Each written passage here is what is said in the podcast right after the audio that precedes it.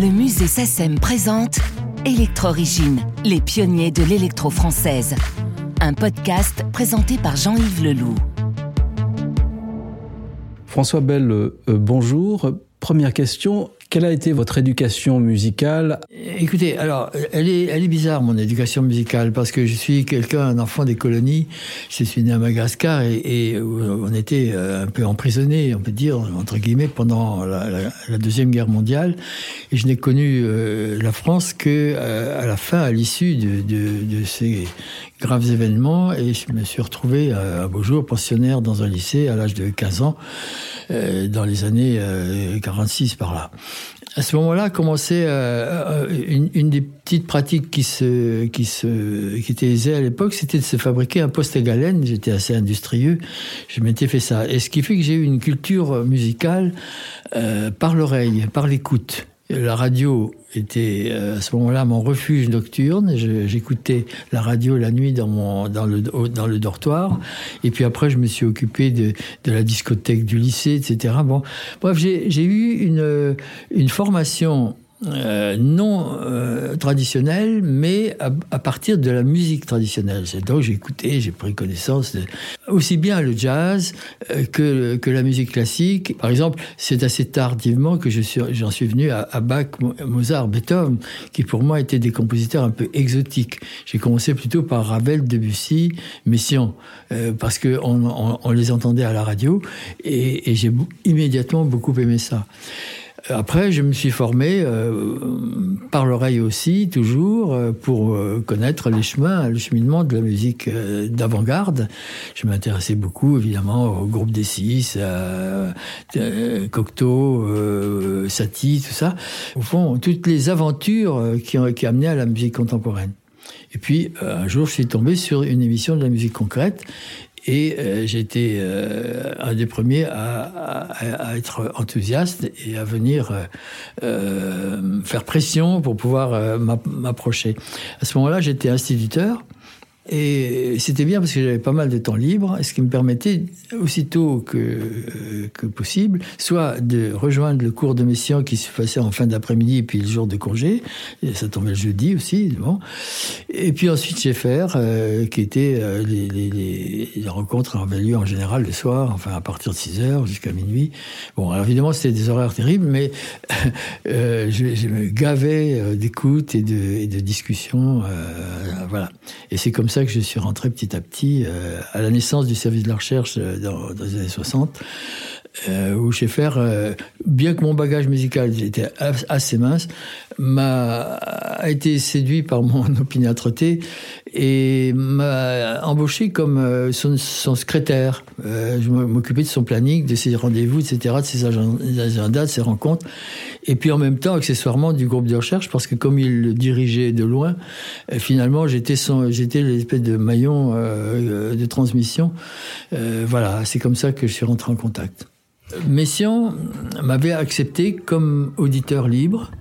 Euh, je lui avais apporté des partitions. Il était surpris que je puisse produire euh, ce que je faisais euh, sans, sans, sans grand bagage de, de solfège et d'harmonie.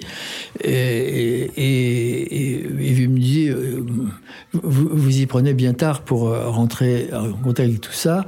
Et c'est là qu'en que, lui disant oui, mais ce qui m'intéresse, c'est plutôt la musique euh, qui se fait euh, au G R M. Il me dit ah oui, alors dans ces conditions, peut-être que là, vous avez peut-être une chance. Et il m'a accepté comme auditeur, et c'est ainsi que j'ai assisté à ces analyses fameuses de, de grandes partitions comme le Sacre du printemps ou la mer, et que, évidemment, que je comprenais très bien parce que j'étais euh, bien documenté par, par, par l'audition et par euh, tout, tout, toutes les caractéristiques euh, stylistiques des, des auteurs qui me passionnaient et que je retenais très bien. À part Messiaen, euh, j'ai pas usé mon, mon fond de coulotte dans les conservatoires, ça c'est clair.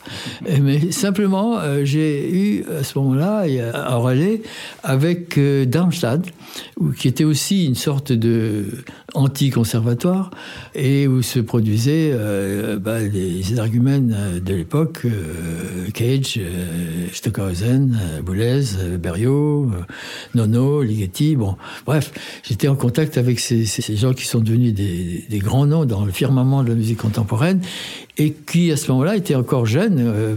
Est-ce que vous pourriez définir ce que vous avez retenu justement de Darmstadt en quelque sorte. Est-ce que euh, concrètement, il y a eu un, un, un enseignement précis ou plutôt une, une connaissance profonde et variée de, de différents compositeurs, mais est-ce que vous en avez ramené quelque chose de plus concret peut-être ?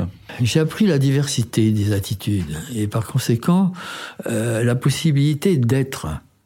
Parce que, euh, contrairement à un enseignement d'un conservatoire avec un professeur unique qui corrige euh, et qui, euh, qui euh, se penche sur votre travail, là, c'était pas le cas. On n'avait pas un travail à fournir avec, euh, en recevant une correction. On écoutait des prises de parole exaltées et c'était plutôt des espèces de, de, de, d'élan qu'on venait prendre, euh, euh, du genre, euh, ben, allez-y, allez-y, si, on verra bien si vous avez une personnalité, jetez-vous à l'eau, euh, apprenez à nager par vous-même.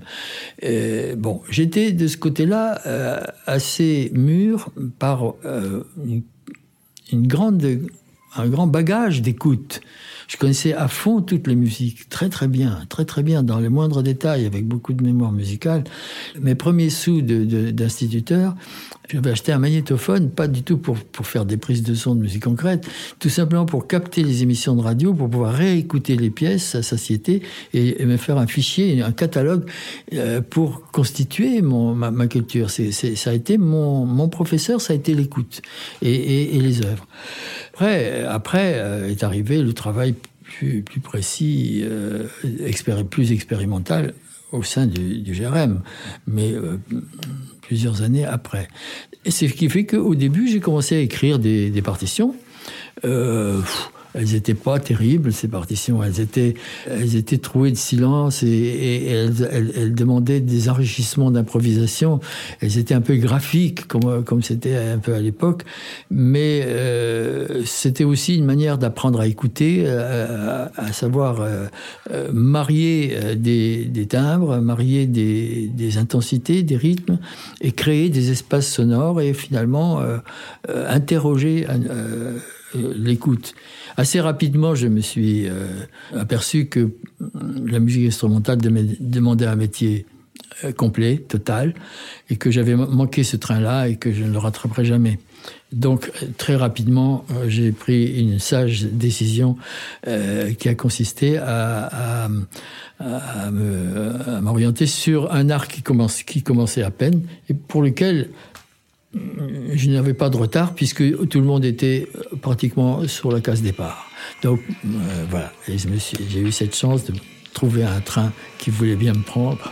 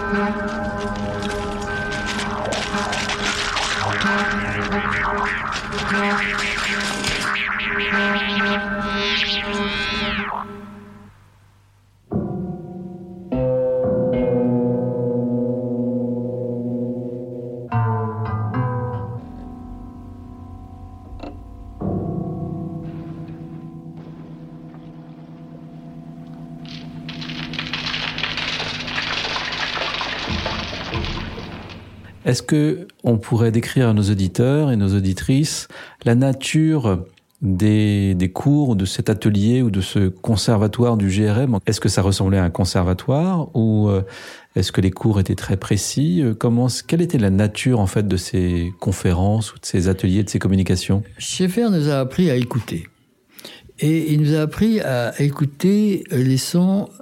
Euh, en les interrogeant, c'est-à-dire en essayant de mettre un mot qui qualifie euh, la particularité de l'écoute du son, c'est-à-dire surtout pas son origine. Euh, le, la causalité n'avait aucun intérêt. Euh, donc, euh, en, il ne s'agissait pas de dire c'est un son de camion, ou c'est un son de trompette, ou c'est un son de, de chemin de fer. Il s'agissait de dire si c'était un roulement, un roulement prolongé avec de l'écho, euh, avec une couleur tonique, ou au contraire une, une division en, en, avec deux euh, pédales rythmiques, par exemple, de, de entrer dans une euh, dans une manière d'apprécier la perception auditive et de la qualifier, c'est-à-dire euh, de, euh, utiliser les mots pour montrer que l'on a entendu des vraies choses qui se passent dans la morphologie même du, du, de l'organisme sonore. Et, et pour ça, Schaeffer était formidable. Un préparateur avait choisi une bobine euh, d'une vingtaine de sons et chacun euh, se lançait dans un, dans un, dans un essai descriptif. Schaeffer euh, faisait tourner cela de personne en personne, on était en général sept ou huit, et puis ensuite il donnait sa version lui-même, et on était ébloui parce que sa manière de, de, de, d'en parler était nettement euh, plus convaincante et nettement plus assurée. Et, c'est, et, et ça, ça, c'était ça l'enseignement, c'était de cette façon-là que ça se passait. Est-ce qu'il y avait d'autres cours plus pratiques ou de choses qui ressembleraient plus à un conservatoire? Pas tellement. La pratique compositionnelle, c'est-à-dire l'organisation, la manière d'organiser les sons euh, sur la bande magnétique, c'est quelque chose qu'on a mis au point plus tard avec Guy Reibel, lorsque, dans les années soixante-huit, on a décidé, euh, euh, parce que beaucoup de gens venaient au G R M et demandaient à vouloir entrer en contact et demandaient à faire.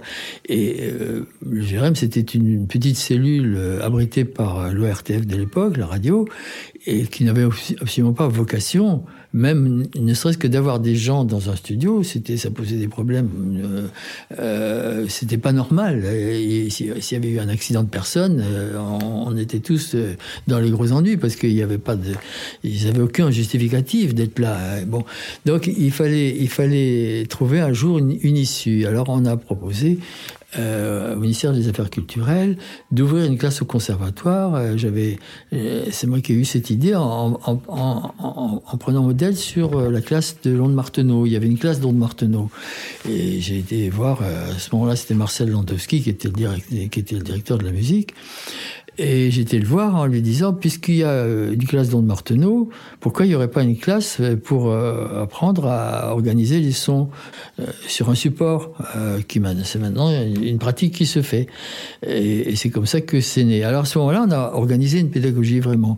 Schaeffer a été le professeur, mais qui venait faire des, grandes, euh, des grands discours, un petit peu, euh, qui passaient parfois au-dessus de la tête des gens, mais avec Guy Reibel et puis euh, Laurent Cugnot et d'autres, euh, d'autres gens euh, de l'époque, euh, c'est, on fabriquait à ce moment-là un matériau pédagogique beaucoup plus euh, euh, efficace. La technique était très élémentaire au moment de, en soixante-trois, dans la, c'était jamais que, que le travail sur bande magnétique, c'est-à-dire les sons à l'endroit, à l'envers, accélérés ou ralentis. Voilà. Et puis, euh, quelque peu filtré. Euh, mais on utilisait les filtres avec, avec parcimonie parce qu'ils produisaient des, des, bruits, euh, des bruits annexes qui étaient euh, euh, finalement assez, assez, assez euh, décourageants. Donc euh, voilà, mais déjà, accéléré, ralenti, endroit en vert, ça donne une masse énorme de possibilités très intéressantes. C'est, c'est, on n'en aura jamais fini avec ça, parce que ça interroge l'oreille d'une toute autre façon, ça crée des espaces. Alors, ce qui s'est passé par la suite, sont, c'est le perfectionnement des outils électroniques eux-mêmes, c'est-à-dire des synthétiseurs, des filtres, c'est-à-dire qu'on pouvait, on peut sectionner une partie de la bande passante, et la possibilité de modifier sans crachement, d'avoir des curseurs qui ne fassent pas de bruit, qui ne fassent pas de petites étincelles quand on les manœuvre, qui ne crachotent pas. Euh, ça, c'est, ça a été assez long. Les techniciens ont beaucoup travaillé pour, pour, pouvoir, pouvoir, pour faire que des outils sonores euh, exploitables, sans qu'ils produisent des incidents techniques qu'il fallait ensuite retirer, euh, qui étaient très décourageants. Euh, ça, ça a pris peut-être dix à quinze ans. Et après, après, ça a été très rapidement, parce qu'après est arrivé euh, un, un principe euh, qui s'appelle le voltage control, le V C A, qui, a, qui est à la base du synthétiseur et qui d'ailleurs a, a pu être modélisé et qui est aussi à la base de l'ordinateur. C'est-à-dire que euh, à partir donc du milieu des années quatre-vingts, tout s'est enchaîné extrêmement rapidement. Les premiers synthétiseurs sont arrivés début quatre-vingts et les premiers ordinateurs dix ans après, c'est-à-dire à une, une vitesse folle. Et, et ce qui fait que le matériel a évolué dans une, une rapidité énorme. Mais heureusement, pour les gens de ma génération qui avaient une grande pratique de la bande magnétique avant l'arrivée de ces matériels, nous avons très bien vécu cette, cette accélération qui, à mon avis, a été plus désastreuse pour les gens qui, sont, qui étaient plus jeunes, qui sont arrivés après, qui n'ont pas connu la période analogique sur bande magnétique. Et, et, et ça s'entend, euh, ça, ça appauvrit un peu le, le résultat de leur travail. J'ai fait les premières prises de son stéréophoniques Euh, avec magnétophone léger, c'est-à-dire des sons d'extérieur, euh, en soixante-sept, soixante-six, soixante-sept, ce qui était impossible. C'est-à-dire que jusqu'en soixante-six, on n'entendait que des sons produits à l'intérieur d'un studio. Donc des, on, on ignorait la possibilité d'enregistrer un oiseau, euh, le bruit du vent, le bruit de l'eau, euh, le bruit de la mer, des choses comme ça. C'était, euh, c'était pas possible. C'était pas possible parce qu'il fa- il, il, il fallait une usine à gaz pour pouvoir. Euh, et, et donc ça a été une, ça a été une grande, euh, une grande ouverture, ça, les, la, la prise de son en extérieur. C'est une très grande ouverture. Ça, ça a ouvert toute une catégorie de l'art, de l'art électronique, de, les paysages sonores, et cetera. La radiophonie. Euh, ça, ça a été euh, vraiment euh, au, aussi important que l'arrivée du synthétiseur.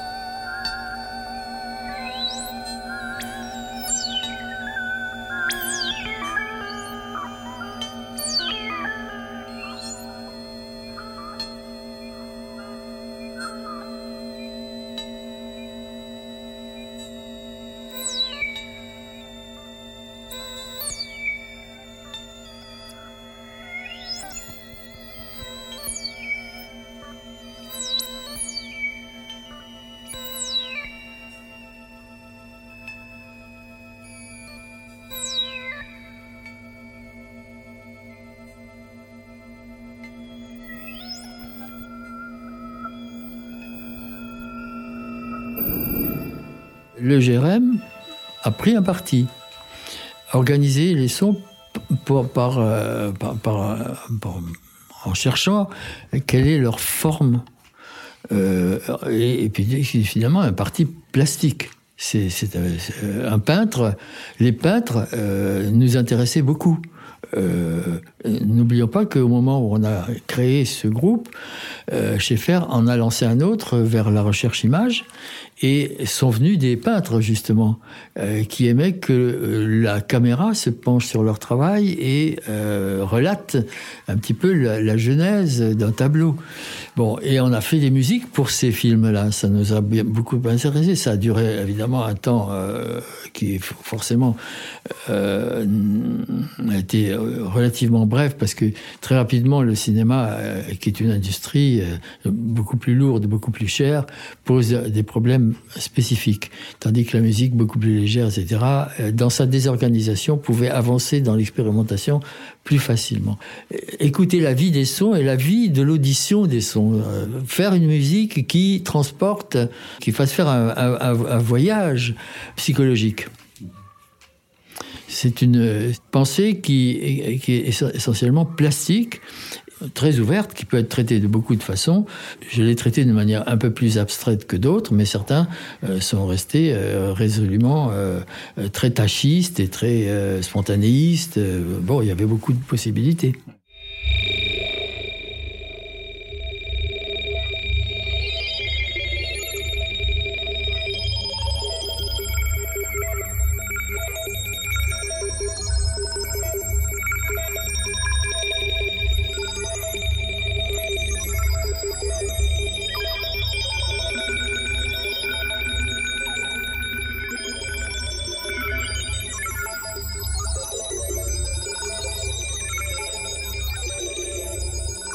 On était un groupe de recherche. Ça veut dire quoi, un groupe de recherche ? C'est pas seulement des compositeurs. Euh, c'est, un groupe de recherche, c'est, c'est, c'est l'articulation de trois sortes de forces. D'une part, bien sûr, la finalité étant la musique, euh, le, le compositeur est une de ces forces. Mais elle n'est pas le seul. La deuxième force, c'est euh, le créateur technique.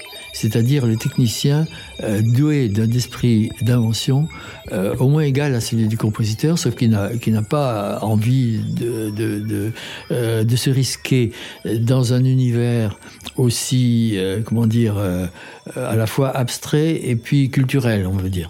Donc c'est quelqu'un qui a plus les pieds sur terre et qui regarde comment marchent ses appareils et qui a l'inventivité et qui, et qui euh, observant des compositeurs et voyant le mal qu'ils se donnent pour faire un, euh, quelque chose auquel ils n'arrivent pas vraiment à obtenir satisfaction, se dit « Ah bon, c'est ça qu'ils veulent.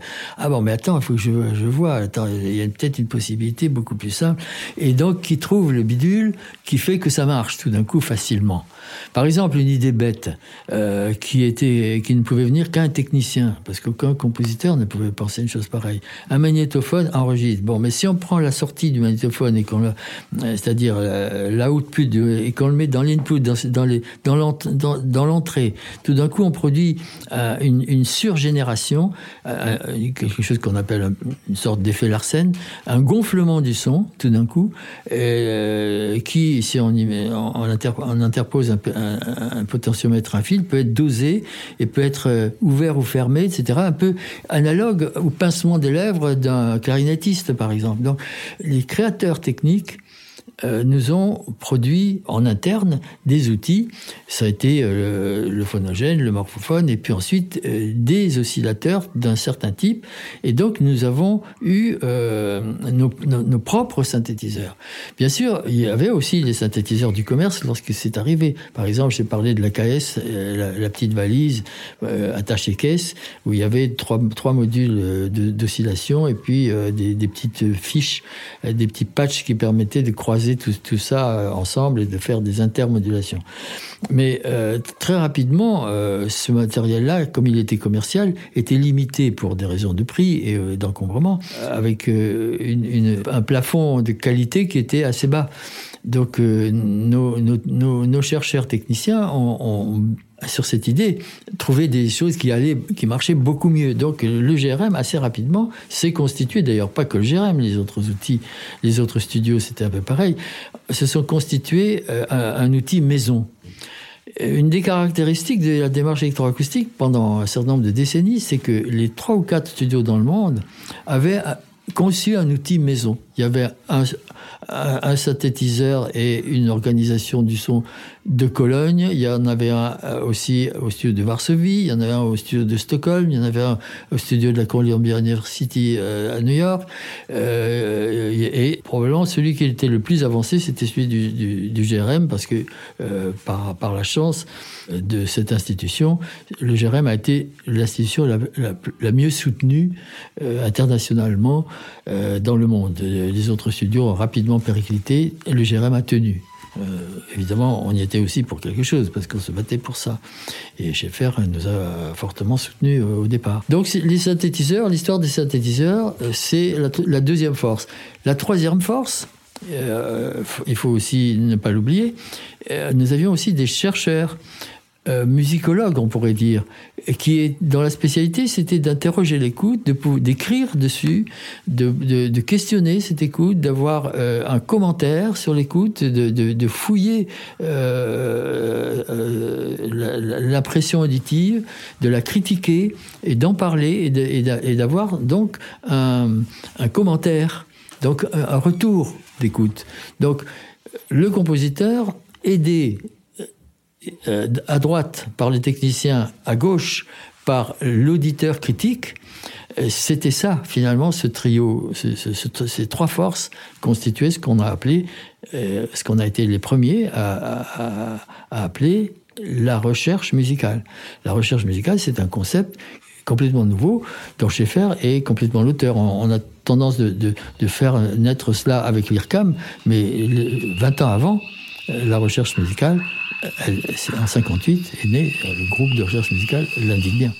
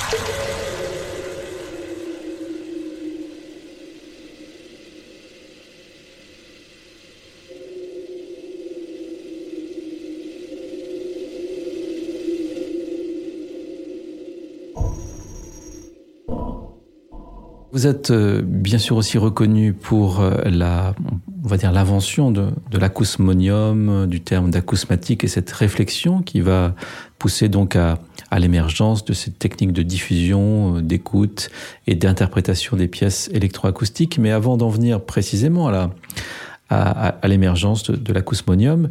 Est-ce que cette, la question de la diffusion, de la spatialisation du son, est-ce, est-ce qu'elle était déjà présente euh, parmi les compositeurs du G R M depuis le, les années pionnières? Schaeffer a été un des premiers à s'apercevoir que euh, le son bougeait de deux façons. D'une part, il bouge dans la tessiture, il bouge du grave à l'aigu, il monte et il descend, et, il se... et donc il avait euh, suggéré à un des premiers chercheurs d'outils, qui s'appelait Jacques Poulain, de fabriquer un, un magnétophone à vitesse variable qui permettait donc euh, de lire une bande magnétique de quelques millimètres par seconde à euh, quelques mètres par seconde. Donc euh, avec un levier, bon, c'était un outil assez barbare, mais qui a été euh, le générateur d'un, d'une œuvre formidable de Pierre Henry qui s'appelait Le Voile d'Orphée, où tout d'un coup, il y avait sur la scène un grand voile rouge qui se, qui se, qui se déchirait du haut en bas et qui était accompagné par un son qui lui-même, euh, du haut en bas, parcourait toute la tessiture de l'audible. Et ça a été un événement extraordinaire d'entendre et de voir. C'était, c'était une métaphore visuelle qui permettait aussi de... de de mieux percevoir psychologiquement euh, ce phénomène qui ne s'était jamais produit devant aucune oreille humaine. C'est un, un, la transposition d'un son de l'ultra-aigu à l'ultra-grave. Ça n'était jamais arrivé. C'était quelque chose, c'est un événement, euh, voilà, c'est une date dans l'histoire. C'est, c'est une sorte d'aérolite. Il y a avant et après. C'est un peu comme l'arrivée de l'électricité ou l'arrivée du feu. Il y a un avant et un après. À partir de, de ce moment-là, le concept d'espace, tout d'un coup, a été découvert, on peut dire. Le concept d'espace, on le connaît depuis longtemps, parce que euh, le pouvoir évocateur des échos dans les grottes a été un, un attracteur très important, et, et on peut même dire que toute l'Antiquité est basée là-dessus, puisque les pythies, les, les, les, les démons, les enfers, les, les, les monts et merveilles dans des contes de fées sont basés sur ces, sur ces, sur ces thèmes-là. Et l'électroacoustique, au fond, euh, euh, prend le relais de tout euh, de, le désir du conte et, et, des, et des fantasmes et des fantasmagories. C'est, cette musique n'est pas euh, née toute seule. Il y a tout un imaginaire qui, qui, qui est antérieur et qui l'appelle, qui l'attend, qui la reçoit et qui la prolonge. Donc ces choses-là sont, sont, sont, sont liées aussi euh, au facteur de l'espace, et c'est la raison pour laquelle qui justifie sa présence dans un concert, parce que un concert, c'est un, une rencontre d'un auditoire avec une œuvre dans un espace donné et dans un temps donné. Et je pense qu'il euh, était très important de conserver cela. Euh, il y avait suffisamment de facteurs modifi- modificatifs dans le contenu sonore. Il fallait aussi garder, euh, ne pas toucher au reste, c'est-à-dire le fait d'avoir un auditoire dans une salle, et, et cet auditoire, on le transporte, comme s'il était sur un tapis volant, on le transporte dans d'autres espaces. Et c'est, c'est, c'est le rôle d'une œuvre, finalement, de vous transporter, de vous soulever de votre chaise, de vous amener ailleurs, et puis ensuite de vous ramener sur votre chaise à la fin, et c'est le moment des applaudissements. Et cette performance... Euh, nécessiter finalement euh, une conception spéciale. Bon, alors ça a été l'idée du, de la multiprojection qui exploite les pré- les, la présence des haut-parleurs, le, le fait que certains sont près, d'autres sont loin, certains sont petits, certains sont gros, et cetera. Cette sculpture. Alors, pratiquement, comment s'est passée euh, l'invention ou plutôt la conception de, du premier orchestre de haut-parleurs? C'est un travail avec des techniciens, des ingénieurs du son, des acousticiens. Pierre Henry déjà euh, avait euh, nous avait précédé dans une euh, façon de, de, de, de dramatiser un concert d'électroacoustique en, en fabriquant des îlots, des accumulations de haut-parleurs de toute espèce qui étaient posés, euh, qui formaient une sorte de, de, de montagne de haut-parleurs sur la scène. L'idée d'une sorte de mur de son, quelquefois euh, très hétéroclite et, et, et mis d'une manière en travers, d'une, d'une façon qui, qui ressemble à, à, à, à une sorte de, de, de d'éboulement, d'écroulement. De... Bon, euh, bon, ce côté un peu destroy euh, était très excitant, très intéressant et très dramatique. L'inconvénient, c'est que euh, c'était événementiel, c'est-à-dire que chaque chose euh, ne pouvait avoir lieu qu'une fois. Et puis, à chaque fois, il fallait trouver une autre formule. Et, et bon, c'était du one-shot, on peut dire. C'est, c'est ce coup unique, euh, finalement, euh, les gens comme moi n'y croient pas du tout. Parce qu'il y, y a une constante qu'il faut, qu'il faut dire très rapidement. C'est que, aussi extraordinaire que soit l'aventure de la musique avec l'électricité et avec des sons inouïs, pour moi, ce qui a toujours été capital, c'est de, c'était, c'est de l'intégrer à l'intérieur d'un, d'un, d'une normalisation. C'est-à-dire, par exemple, quand on pense à faire une œuvre, c'est dans l'idée d'un concert. Quand on pense à un concert, on ne pense pas qu'à un concert unique, un concert événement euh, une fois pour toutes. On pense à, à un concert, par exemple, mensuel. Euh, on, on pense à une saison de concerts. Le Lacusbonium, ça a été à la base d'une série euh, de concerts qui perdure, c'est-à-dire quarante ans après. Ça veut dire un certain nombre de points fixes. Et en prenant l'exemple sur euh, Papa Haydn, qui a été à l'époque un peu dans la même situation que nous, où les, où, les, où les compositeurs écrivaient des choses pour des formations qui étaient à chaque fois éphémères, et puis qu'un jour s'est dit, mais c'est embêtant tout ça, fixons une fois pour toutes ce qu'on peut appeler la nomenclature d'un orchestre. On va dire, il y a des violons euh, premiers, il y a, il y a une deuxième voix, des violons seconds, il y a des altos, il y a des violoncelles, il y a des contrebasses, et puis il y a des flûtes, des clarinettes, des trompettes, des trombones, et il a fabriqué le, un modèle qui perdure, qui est l'orchestre symphonique. Euh, ce concept fait pour durer, c'est-à-dire même, euh, quelles que soient les musiques, qui peuvent être très novatrices, euh, la formation est là, et c'est, c'est elle qui va porter l'innovation. La, la forma, l'identité de la formation va être le support d'un langage qui, lui, va sans arrêt se révolutionner lui-même. Et, et bien, c'est aussi euh, le concept que j'ai eu de, de, d'établir quelque chose de relativement euh, fixe dans, dans son idée. C'est très relatif, parce que selon les salles, euh, il y a encore beaucoup de possibilités de... de, de d'organiser la Lacusbonium. Mais enfin, on a toujours des petits haut-parleurs, des gros haut-parleurs, des, des, des, ceux qui sont devant, ceux qui sont au milieu, ceux qui sont dans les lointains, et cetera. On a ces, ces, cette idée-là qui, est, qui au fond, euh, est un décalque de la, de la, de, du concept de l'orchestre.